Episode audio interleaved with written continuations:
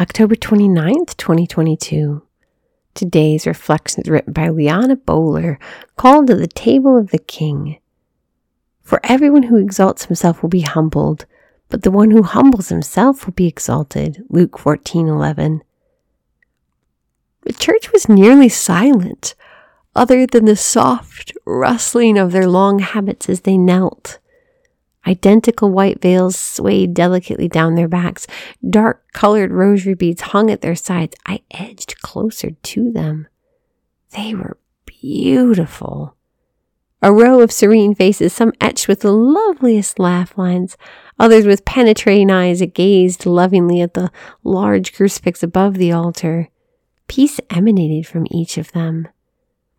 These sisters gave their entire lives to the Lord by answering the call to live a life of prayer and humble service, a life without prestige in the worldly sense.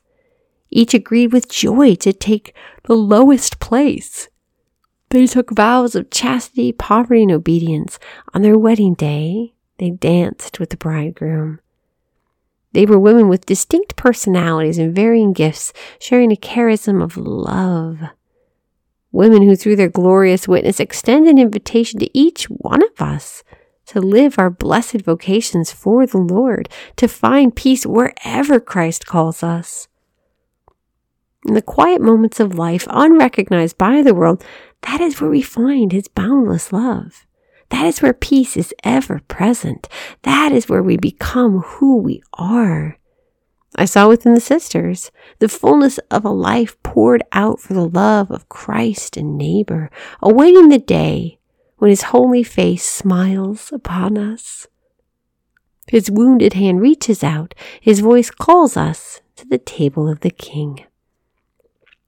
Lord Jesus, we thank you for this day and for this sisterhood. Lord, help us to listen for your call. We ask this in your holy and precious name. Amen.